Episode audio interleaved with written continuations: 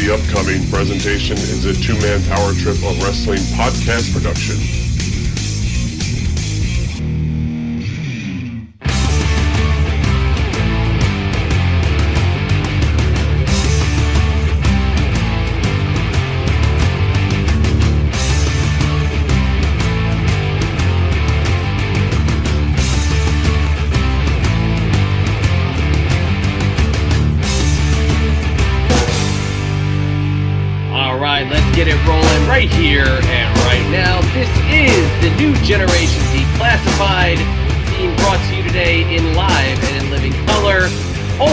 On the Two Man Power Trip of Wrestling Podcasting Empire.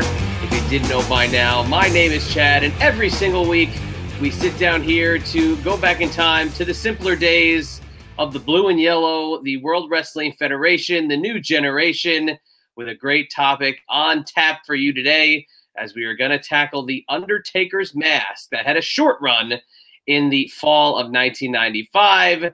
And as always, joined by my broadcast colleagues. This week, going solo with just one of them as I welcome in to the program, to the new generation declassified, a man who uh, I think he's sporting his new generation hairstyle this week. he is the one and only Mr. CP. CP, how's everything going in your neck of the woods? I'm doing great, man. I'm uh, very stoked to be here, especially in the uh, the wake of a little bit of it's a little bit later, but we're in the week of hashtag Thank You Taker still. So Yeah.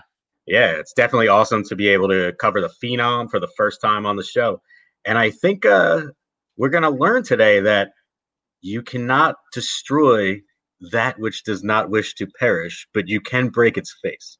That's very true. You can. He might be somebody who's uh, an absolute dead man, but that didn't mean that they can't have orbital bone injuries that lead to a really freaky mask uh, popping up kind of out of left field. Exactly, it's uh, crazy stuff.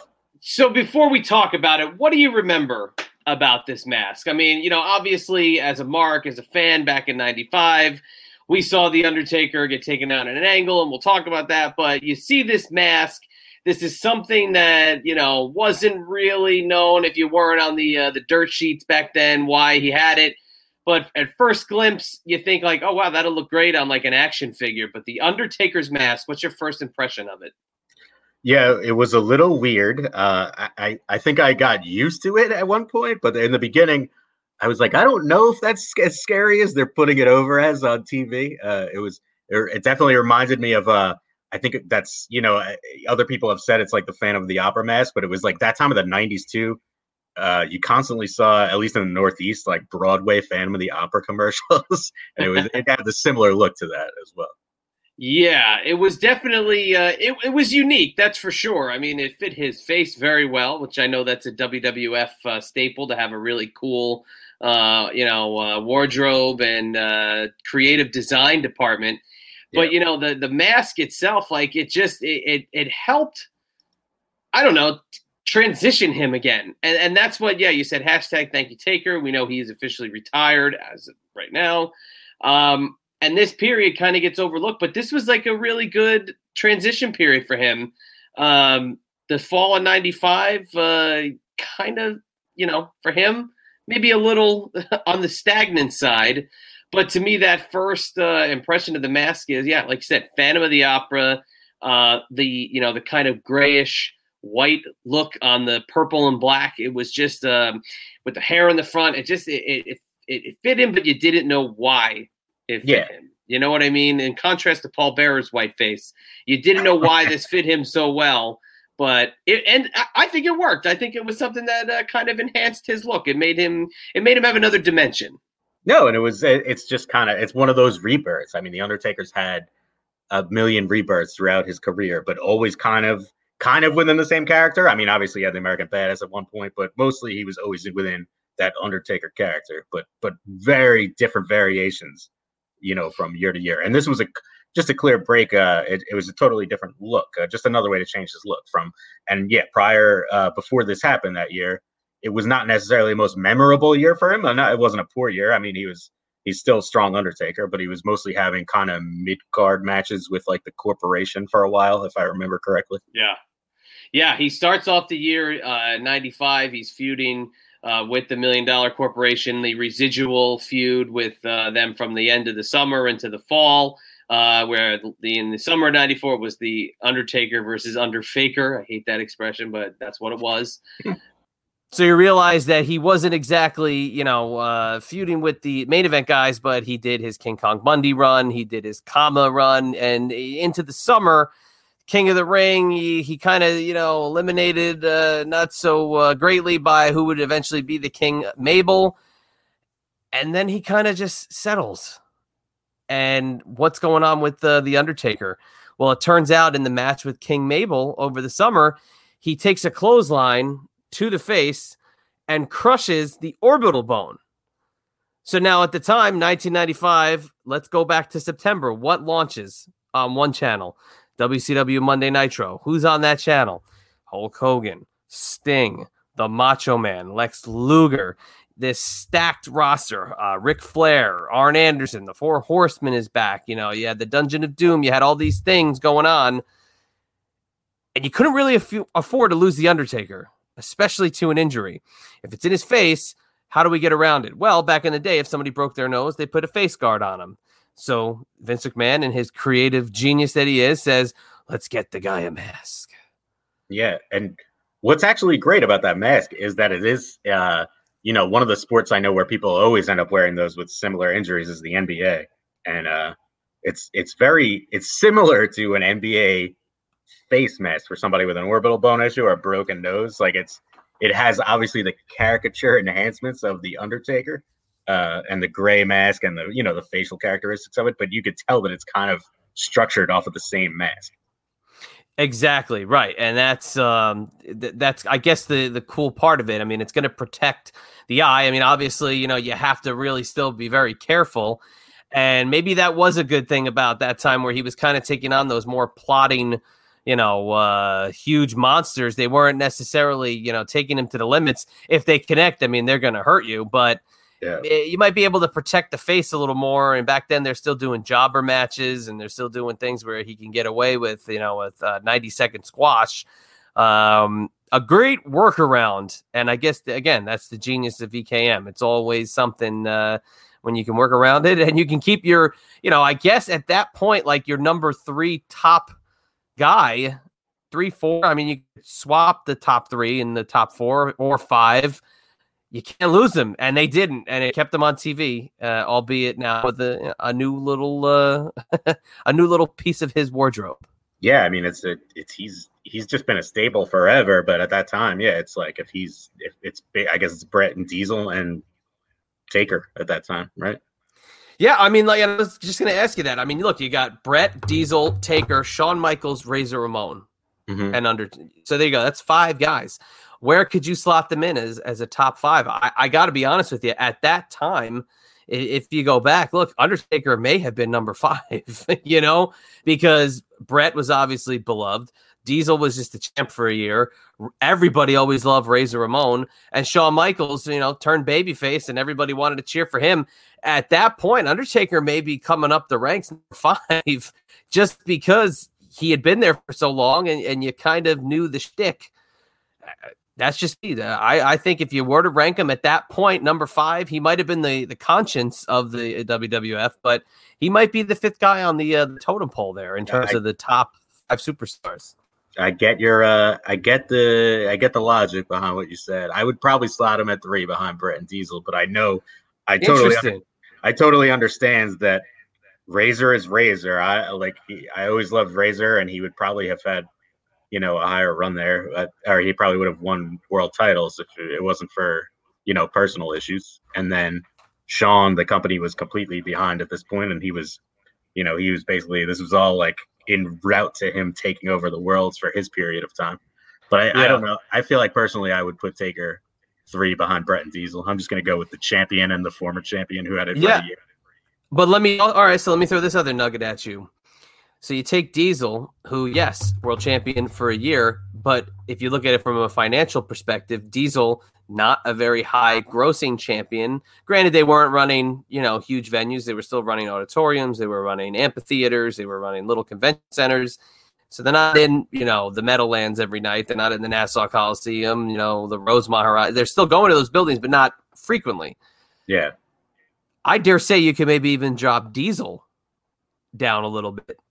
You know, if you want to bring Taker up, I if you bring Taker up, my count, you got to drop Diesel, and it's I know it's a hard thing to say. I love Big Daddy Cool, but to me, I don't know. You got to uh, Undertaker. If he's not number five on that list, then he raises up one, and Diesel might drop one because I I, I think there was a little disparity between uh, the rankings of the top baby faces and the top, you know, quote unquote good guy superstars.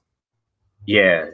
Uh, we can have disputes about this one day. I believe um, at this at the uh, Survivor Series 95 pay-per-view, which I don't want to get, you know, too into Bret Diesel, obviously, but Diesel he knocked out 400 referees after that match. He, he was. A, no, I know what True. you're saying.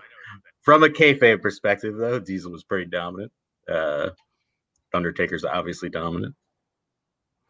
Shawn yeah, Michaels gets thrown around all the time. Right. No, and, and I'm not hating on the Undertaker at all. Um, I don't think the Undertaker really came into uh, who he would become until like mid '96 when Mick Foley came in and the Mankind yeah. feud started. Um, you know, and and it's kind of funny, like when you look at the trajectory of this masked version of Taker. You know, he starts off with King Mabel, and he's kind of, like you said, kind of going through the mid card. But if you see how his calendar year 1995 ends, it's a little bit of like a premonition of the future because he ends up his last match in 1995. He's taking on somebody who would sooner or later look exactly like his quote unquote brother, Kane, as he battles Isaac Yankem in his last Raw match of uh, 1995. So it's kind of funny, you know, how this was an interesting year for Taker. And he'd end up closing the year out with a guy who he'd be married to for, you know, the next basically 15, 20 years of his career and his life. Yeah, and that was uh that's one of the rare TV appearances or TV matches with the mask on, which is interesting. Right. And that's another interesting thing too, because they did do a lot of promos. They did do a lot of, you know, uh, event center style things. They did show you him in the mask, but he didn't have a lot of those matches, like I was saying, that you could protect him. And he didn't have a lot of them. And that's the that's the interesting part. So when he gets kind of taken out, the quote unquote crushing of his face on Monday Night Raw, Yokozuna, Mabel, yeah. I believe that is is that the Raw in Evansville? If you have it uh, in front of you, I believe I, that's the Raw taping in Evansville, Indiana. It's October 9th, 1995. I don't have this. Okay. So that is referred to as the Bill Watts Massacre. Okay. okay. And my my good buddy, the franchise, has talked about this at great length on the Triple Threat podcast the Bill Watts massacre was Bill Watts had come in because basically, you know, Vince McMahon uh, was pretty much uh, sure he was going to be uh, on his way out. He was going to be going to uh, the, the big house. So they needed to really arm the WWF with guys that were going to be wrestling guys running the company. So Bill Watts has brought in kind of an experiment. Bill Watts, obviously the UWF. These are the tough guys. These are the you know mm-hmm. the the basic you know nuts and bolts of what a wrestling company would be. So he had the heels destroy the baby faces. And it was Shawn Michaels, it was um, The Undertaker, and the other one is just slipping my, my head right now. Well, um, continue. Diesel, it was Diesel, Shawn Michaels, and Taker on a team that night. Yeah.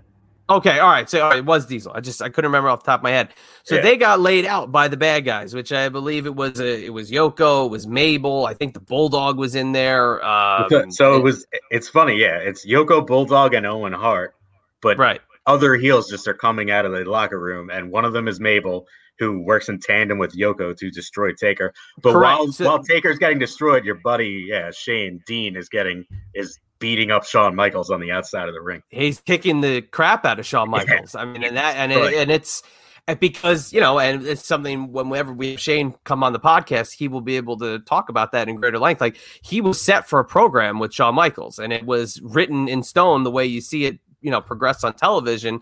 Um, and it is a good, you know, the the you know the uh, the the sexy boy versus uh, the the straight laced Dean.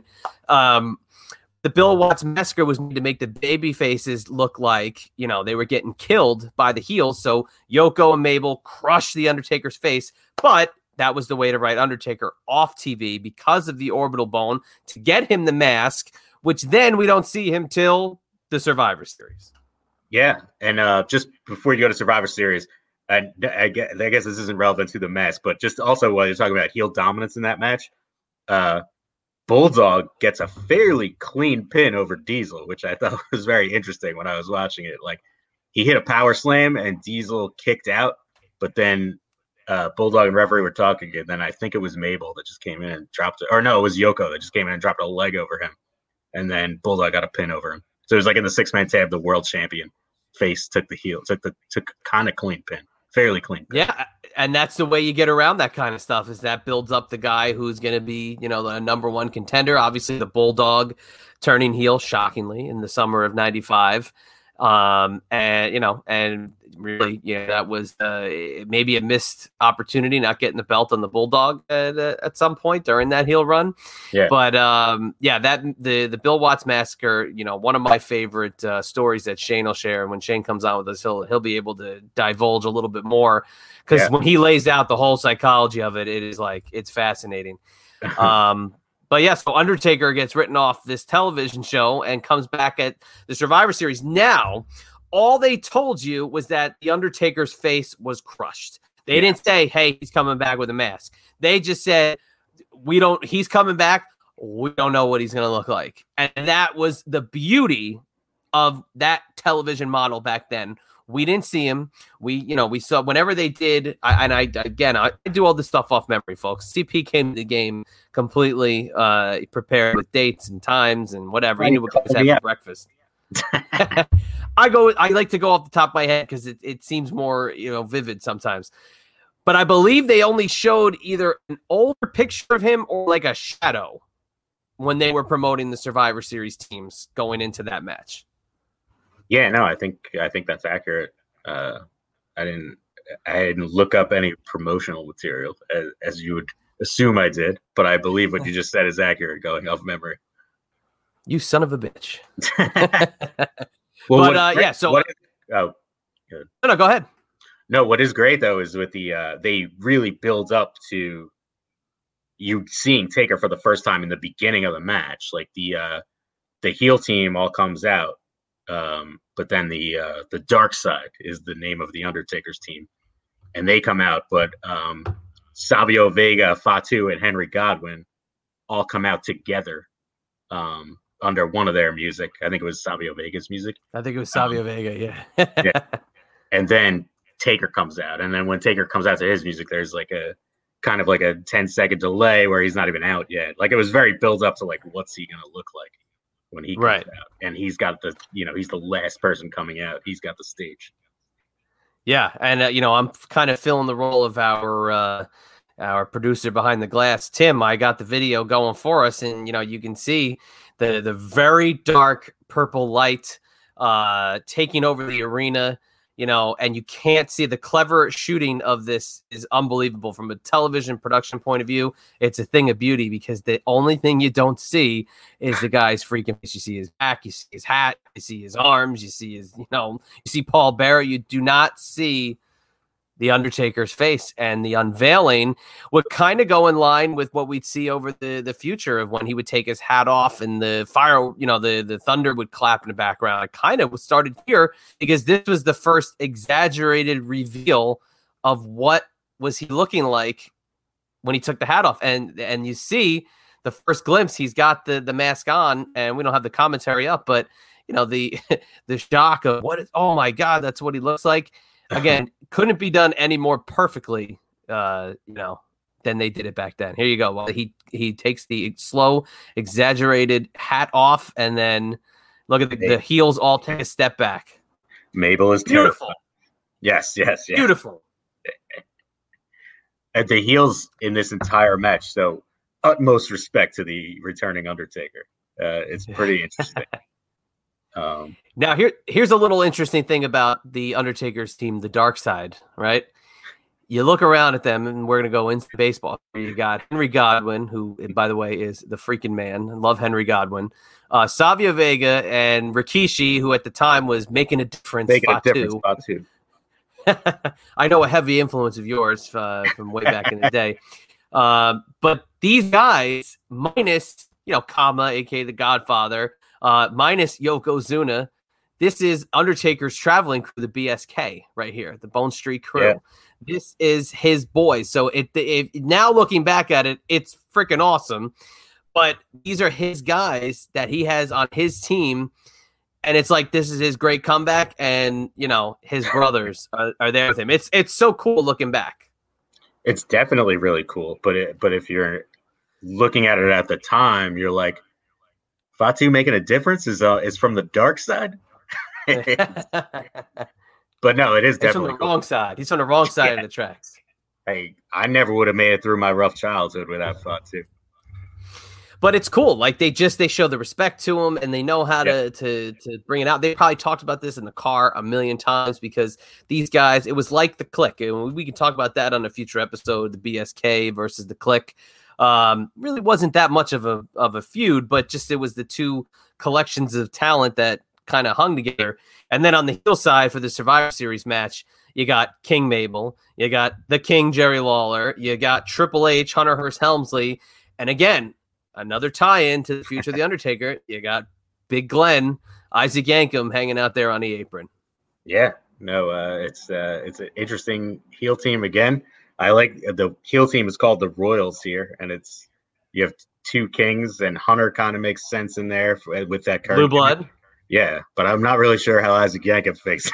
He was he was uh, excuse me, he was Jerry Lawler's royal dentist. yeah, that's the only reason. No, uh, royalty. the heel team is great though, uh, and this um in this match, the the you know it's it, everybody kind of engages for a little while, but the Undertaker doesn't come in for probably five to ten minutes. I don't know, and he's he's the last person that gets in on the face team, I believe, when everybody else has probably been in the ring already. But um, right. yeah, he when he first enters the ring, he gets tagged in by Savio against Jerry Lawler, and Jerry Lawler just does like the most perfect ever, uh, you know, like cowardly heel begging him to not do anything. And then he tries to get his teammates to tag in, and they all jump off the apron. None of them want to deal with the Yeah. Undertaker either. It's so great. It's it's awesome, and I believe the dark side stays intact, and nobody's eliminated. The sole survivors, if you will, were the entire team, which was always a rarity in these traditional Survivor Series matches. Yeah, last week we talked about um, uh, Diesel uh, taking out an, almost an entire team, although he got counted out in the ends. But that is what Taker does here. He takes out everybody uh, until he gets to Mabel, but then Mabel runs away from him and gets counted out. So, Crazy, and this really was the end of of Mabel's uh, run. He would have this match Yeah. at uh, the Survivor Series. He'd have the casket match with the Undertaker in uh, December '95, and then basically that was it for Mabel, which goes to tell you. You don't injure a top guy like The Undertaker. You don't injure a guy like Big Daddy Cool, which he did over the summer. yeah, And this push for Mabel, which yeah, it gave a new dimension to you know a big guy, made him a heel. He was a monster. You don't injure those top guys because it will end up costing you, and it did because Mabel was uh, persona non grata and then sayonara. so but it's interesting. He did come in, and I and I know I've definitely seen Kevin Nash talk about Mabel injuring mad people. Um, but he did come in year. Uh, I don't even know how if he was gone that long, but he came in. I mean, he was part of the Ministry of Darkness as Viscera at that time. right. I think Taker kind of approved people that were part of that. Oh yeah, yeah. No, I'm Yeah. I'm sure by that point there was definitely um, a change for sure. But Yeah. at this point, he had to go because I mean, it just it, you can't do that, especially in this this new fight they had against WCW. You can't be losing anybody to injury, especially a top guy.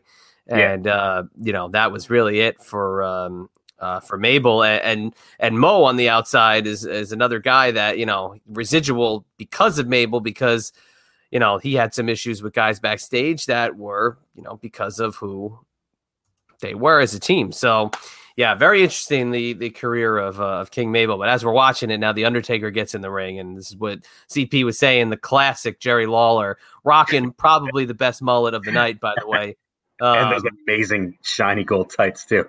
yeah, unbelievable stuff. But the Undertaker just comes in and then cleans friggin' house and in impressive fashion. Yeah, no, it's just Jerry Lawler's just like everything, uh, everything that I imagined from a from a clean heel back in the day. Like he's just he's just cowardly and afraid, and everything is over dramatic. He's just great at what he does. So, do you think that Mabel is being basically the primary opponent for Taker with this uh, with this mask?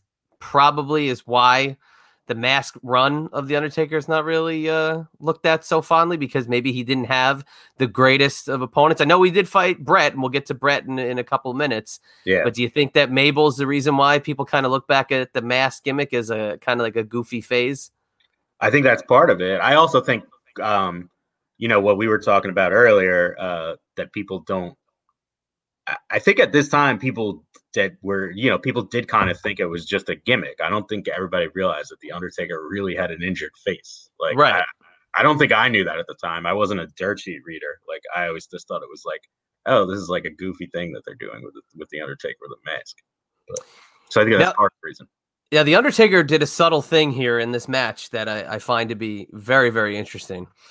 So he pins uh, Jerry Lawler and uh, and Big Glenn in a matter of minutes. Okay, basically two minutes. Now you got uh, Hunter.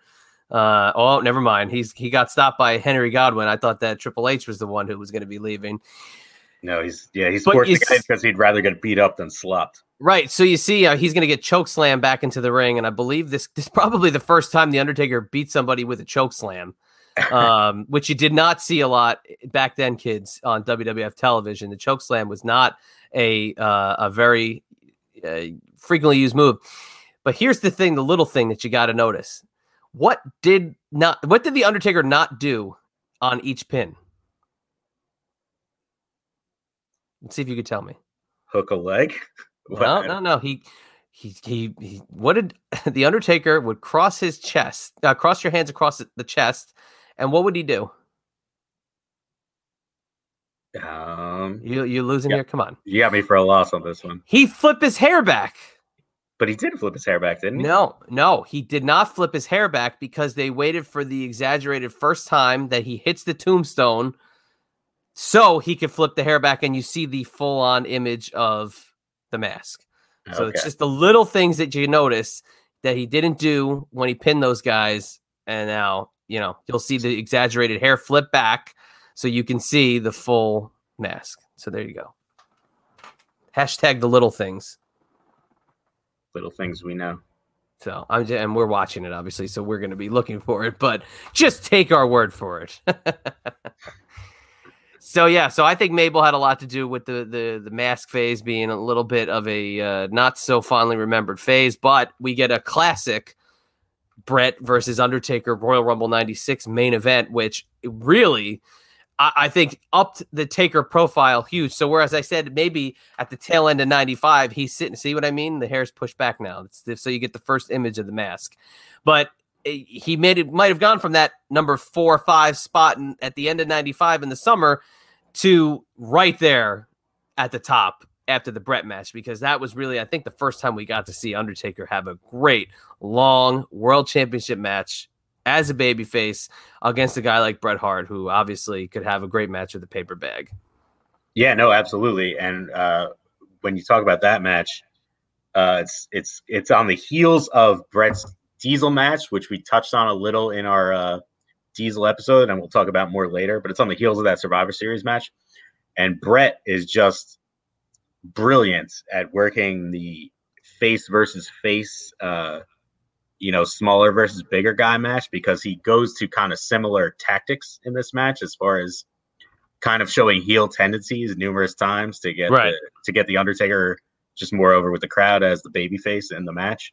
Uh, he breaks out the you know the cable, uh, the uh, camera cable to tie his Cla- legs. Up classic Bret move. yeah, yeah. yeah. um, and then obviously the well, there's a point where he's mocking the crowd kind of too, where he he hits his elbow off the second rope on on the face mask, and then he's kind of mocking the crowd, and they boo a little, which is interesting too. And then I don't know if you I don't know if you want to break that out, but obviously this is the key where he you know he pulls the mask off at one point to right, and that was it. Yeah, That was all she wrote. The, that, the the mask comes off in this match. Bret pulls it off. Of course, great psychology by Bret. The way that he Yeah. would use it, you know, to take it off and, and basically, you know, use the injured face as something to work on. Yeah, he pulls off the it. turn- he pulls off the turnbuckle to uh, expose the steel in the corner first. And that's it. And again, the the mask psychology of Bret. it's perfect. and that's the end of the mask. So basically, from November 1995 to January 1996, you know, you would think it was 10 years the way it, it played itself out, but three months. Yeah, it's like two two or three Raw matches and three pay per views. And we just did 30 minutes talking about it. So I mean, like you tell me, you know, the impact of things that went on in this this time frame of this new generation. You know, it's it's something that is it had a lasting impression. And this match, 96 January, opens the door for you know some of the great matches that Bret would have with with big guys. You know, he always had great matches with big guys. Think Mhm. about what he did with Sid, always great matches, matches with Vader, just always had great matches with big men. Diesel, another great example. Even though those 95, 94, always had great matches with Diesel. In the next month, in February 96, that's where uh, Diesel and, and Bret had like their last showdown. Now, one, one thing we're, we're forgetting to mention here as the match was starting, Big Daddy Cool, who was very pissed off that he did not win the uh, the, the Royal Rumble, maintains his position around ringside and confronts the Undertaker because they had a backstage uh, verbal confrontation after the night uh, the December '95 season's beatings event. So now we're getting the uh, the little sprinkling of what's going to happen at WrestleMania based off of the uh, the entryway showdown here. Yeah, and you have this big Bret's in this position where he doesn't, you know, he gets the uh Diesel. He, Undertaker kind of had Bret beat, and he gets the uh, DQ win because of Diesel after this, and then kind of the reverse happens the following month. And of course, we remember that was the first uh, showing of a middle finger on WWF TV, and Vince Vince Oh. sold that thing like a billion dollars. Like, oh, that's disgusting. How can he do that? no, it's great. It's great. Uh, also on our screen right now, you're seeing the urn. Yes, And, uh, the, the tea Under- kettle. yes, yes, yes. The Undertaker did not recover the urn. He had, he didn't have it for many months though, until the December of '95 pay per view, where Sir Mo uh, had the melted down chain version of the urn that originally came from Kama back in the summer. Right. But yeah, but he threw uh, he threw Mo in the casket in the Mo Mabel match and took the chain off of Mo before he closed the casket. We got to ask Mo if they had more than one of those. We got, we, we got to find out. Did he get to sneak a uh, an Undertaker chain into the uh, to the personal memorabilia stash? Because I imagine that uh, if you had one, they probably broke one at some point on a house show or or in somebody's bag or something like that. The uh, the gold chain urn, albeit a freaking awesome idea, uh, probably had to have a couple of backups in the uh, the the old wardrobe case. I would just love the, to know the craftsman that was able to. I, I could see melting it down into a chain almost, but I can't imagine getting the chain back into the shape of the urn. That seems like a much more difficult task. Uh, well, as we saw when the Undertaker would construct a casket, you know, he was uh, very good with wielding a uh, you know a, a, a hot poker. So maybe Yes. he's got some like uh, welding work that he could uh, break out. Uh, you know, in parts unknown or in Death Valley. You know, there, he's got a welding station. Ho, ho, ho. great, great dialogue. Great, uh, great move by the Undertaker. But you know, in that confrontation with Big Daddy Cool, another thing that we got to hear was we really didn't get to hear him talk too often back then. And in that backstage confrontation, you know, basically Diesel comes in and says, "Why are you the number one contender at the Royal Rumble? I should be." And uh, Paul Bearer drops the great uh, Big Daddy Cool. Looks like he's losing his cool, and that just made uh, Diesel get just completely uh, incensed. Grabs Paul Bearer, and the Undertaker grabs Diesel's hand, and, and Diesel uses. I, I I know this off the top of my head. He goes, "Is that the way it's going to be?" And the Undertaker drops the awesome. If it's gotta be, it's gotta be. Mike, that's a mic drop moment right there. It is an, it's an amazing line. It is like uh, the Undertaker's trying to talk more now than he has before in that one moment, but he's still in the Undertaker gimmick kind of, and it's, it's a great little boat. It's unbelievable, but yeah, you said it. Bret took the mask off, and uh, you know, and that was it. And then the Undertaker would go on to feud with Big Daddy Cool, and uh, yeah, we'll talk about that as we talk about you know WrestleMania 12 and uh, what they got to do because they got to do some really cool stuff uh, in the build up for that. And uh, you know, that was it for the Undertaker under the mask, crushed by the Bill Watts massacre, triumphant return at the Survivor Series, one pay per view, and then the Royal Rumble, and then it's gone. Yeah, the triumphant return alongside Fatu making a difference. It's a, it was a great night you can dare say that the most memorable thing about the Undertaker's mask is Diesel giving the finger to the uh, to the ring. You know that could have been the most memorable part of that uh, three months that the Undertaker had a mask.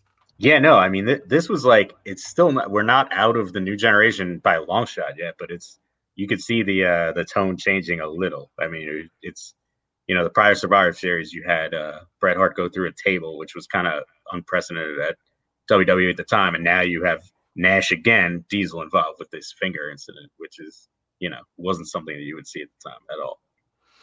So, what do you give it overall? Scale of one to ten. Small sample. You know the uh, the the the going back to the late summer. You know, let's just say from the clothesline of of Mabel through Bret Hart ripping it off. What, what do you give the mask run of the Undertaker from a from a one to ten perspective?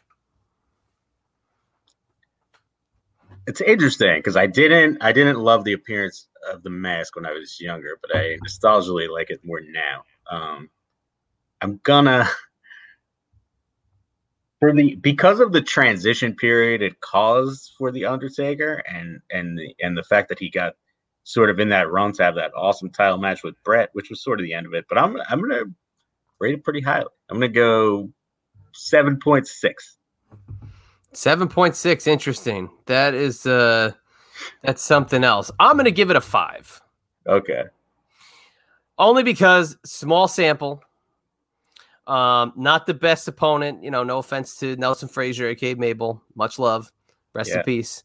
Um I'm going to just give it a 5 because it didn't have legs. It didn't last a long time and that's really unfortunate. Um love the match with Bret. Love that Survivor Series. Think that's great. Love the Bill Watts massacre. Otherwise, it was just kind of eh, right there. It just didn't have enough legs. Maybe do that move at WrestleMania where you rip the mask off. Maybe it's a little more dramatic. Has it had it got a few extra months? Yeah, no, I mean that makes sense. But I, I did love the uh the ripping the mask off. The whole that whole sequence was great though in that match. But yeah, certainly would have been stronger if it was at WrestleMania. I don't deny that. You know, how would you like to have seen the guy we just saw on our screen, uh, the Mastodon, the man they call Vader, be the one who rips off that mask of the Undertaker? You know, it, how about it, that? It would have been more enjoyable if he was just called the Mastodon with no. It's almost called the Mastodon. So yeah, absolutely. uh, and, and, funny enough, you know, a great story with him. You know, and we'll get into the wrap up here. It's not Undertaker related, but you know, he comes out at the Royal Rumble and then gets into this heated storyline with Gorilla Monsoon. Where you know every time I see it, I pop when Gorilla Monsoon chops Vader and like dials it back to like you know 1975, but Vader was injured, and that's why Vader had to get written off TV so it's just it's a it's a comedy of errors for the top guys getting injured at that point. But Vader needed surgery, and that's why he had to come off television. So uh, you know, it would have been awesome to see an early uh, version of Vader taking on the Undertaker with the mask. Seeing Vader be the one who who you know mask versus mask, crushing that you know the the face with those Vader blows uh, would have been pretty cool. That's my yeah. fantasy booking.